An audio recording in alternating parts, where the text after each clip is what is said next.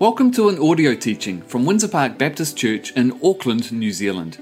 If you would like to look at the message notes or see some questions for reflection that take their lead from today's teaching, head to our website windsorpark.org.nz and head to the online tab where you'll see services and series, and you can download different resources from there. Thanks for joining us, and we hope you're encouraged by today's teaching. Kia ora koutou. I hope that you've been having a lovely weekend and that your Christmas preparations are coming together. As you know, this week is the fourth week of Advent, and we are looking at how Jesus has brought joy into our lives and into our world. Before we look at Scripture, I want us to ponder on that very thought. How has Jesus brought joy into your life? How has He brought joy into our world? Now, I was reflecting on this during the week and I actually found it quite difficult to answer at first. Not because I don't have joyful moments, but rather because I often forget to attribute them to God. And the more I thought about it, the more grateful I became. I think about the family and friends that I'm blessed with, the joy of getting out in nature and experiencing the beauty and the vastness of creation.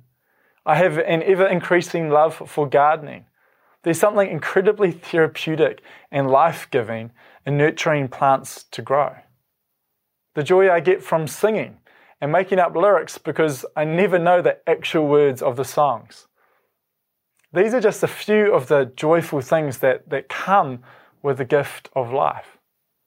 But there are also other things that are more specific to the person of Jesus. You know, I don't know if there's anything that brings me more joy than seeing him clearly at work the way he crafts perfectly timed encounters in which I get to have faith conversations with people, the way he brings truth and clarity in the most unusual circumstances, the way he lets me know that I'm seen and not forgotten.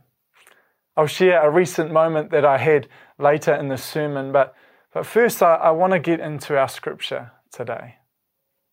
Seven or, 700 or so years before Jesus was born, the prophet Isaiah painted a picture of the change that the Messiah would bring. And he spoke of joy, peace, and justice, about the birth of a child, the eternal Son, about a king and a kingdom that would reign for eternity. In Isaiah chapter 9, verses 2 to 7, it is written, the people walking in darkness have seen a great light. And on those living in the land of deep darkness, a light has dawned. You have enlarged the nation and increased their joy. They rejoice before you as people rejoice at the harvest, as warriors rejoice when dividing the plunder. For as in the day of Midian's defeat, you have shattered the yoke that burdens them the bar across their shoulders, the rod of their oppressor. Every warrior's boot used in battle and every garment rolled in blood will be destined for burning. It will fuel, it will be fuel for the fire. For to us a child is born, to us a son is given, and the government will be on his shoulders, and he will be called Wonderful Counselor Mighty God, everlasting Father, Prince of Peace. Of the greatness of his government and peace there will be no end. He will reign on, the, on David's throne and over his kingdom, establishing and upholding it with justice and righteousness from that time on and forever. The zeal of the Lord Almighty will accomplish this. In the birth of Jesus, God was fulfilling his plan of salvation. The light of the world had come not only to shine a light in the darkness, but to eventually put an end to darkness forever. It's important to remember that although this prophecy was fulfilled in and through the life of Jesus, his work is still being brought to completion. The day will come where sin and suffering and death will no longer exist. He will put an end to the rod of the oppressor for good. Every weapon and object used in war would fuel the fire, for the day will come where there will be no more use. Jesus came to establish heaven on earth, not only reconciling people back into relationship with the Father, but redeeming and restoring our broken world, bringing about peace and justice, enlarging his people and increasing our joy. As verse 3 says, we, the people of God, will rejoice. We will worship him with praise. This passage of scripture could be used to talk about all sorts of things. But today, I particularly want to focus on verse 3. What does it mean to be a people of joy who rejoice and give Jesus the praise that he rightly deserves? This language of joy and rejoicing is found throughout Scripture. In the Old Testament, we see this whole concept of feasts and festivals where Israel celebrated and remember what God had done. For example, Nehemiah said, Go and enjoy choice food and sweet drinks, and send some to those who have nothing prepared. This day is holy to our Lord. Do not grieve, for the joy of the Lord is your strength. Nehemiah chapter 8, verse 10. When Jesus was born, we see the angels announce good tidings of great joy. The shepherds rejoiced when they met him. Mary wrote a song of praise about him. When Jesus told the parables of the prodigal son and the lost sheep, what happened when they returned? People rejoiced. Time and time again, we see God's people rejoice and celebrate and praise God for who He is and what He has done. And what stands out to me is the joy in which they worship with. It comes from a place of deep gratitude and passion. And I think this is a real challenge for us as a church. How often do we sing our hearts out? How often do we express our appreciation for what Jesus has done? At my last church out East Auckland, we had this partnership with a church called Otara Living Waters Baptist Church. And our churches could not be more different in culture or temperament. But it was this beautiful picture of both the diversity and the unity that we have in the body of Christ. And each year we would get together for a combined service and a shared lunch. In my opinion, it was always the best service of the year and the main reason was that they always brought the sense of joy and passion with them. They would clap and dance and, and shout praises to Jesus.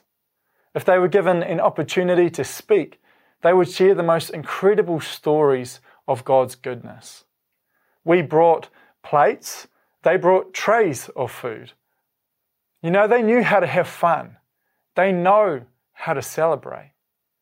About a month back, I was driving through Otara, and it was a couple of weeks after Samoa had lost to England in the Rugby League World Cup. And people were still celebrating the fact that Samoa had made their first World Cup final. I don't think I have ever seen more flags or heard more horns. It was absolutely incredible. It was like the Red Sea. Wouldn't it be awesome if we rejoiced and celebrated Jesus like that? like he is no longer on the cross, but on the throne. That's how I want to worship Jesus. But we are only going to worship him like this if we have this joy and gratitude to begin with. In John chapter 15, Jesus talks about the vine and the branches and how we are to remain in him and he in us. And in verse 11, he says, I have told you this so that my joy may be in you and that your joy may be complete. When we come to faith in Jesus, the Holy Spirit resides in us, and one of the fruit of the Spirit is joy. The root, the root word for joy in the Greek is chara, which is closely related with the Greek charis, which is the word for grace. Joy is both a gift from God as well as a response to the gifts of God. On one hand, joy is a supernatural thing that comes from having the Spirit of God in us. then on the other hand, it is a response to all that God has done for us. As followers of Jesus, we should have a sense of joy in our lives. This doesn't mean that we will always be happy and that we won't experience times of grief and pain. Suffering is an unavoidable part of life. However, joy comes from knowing that one, Christ is with us, and two, that he is working all things together for good.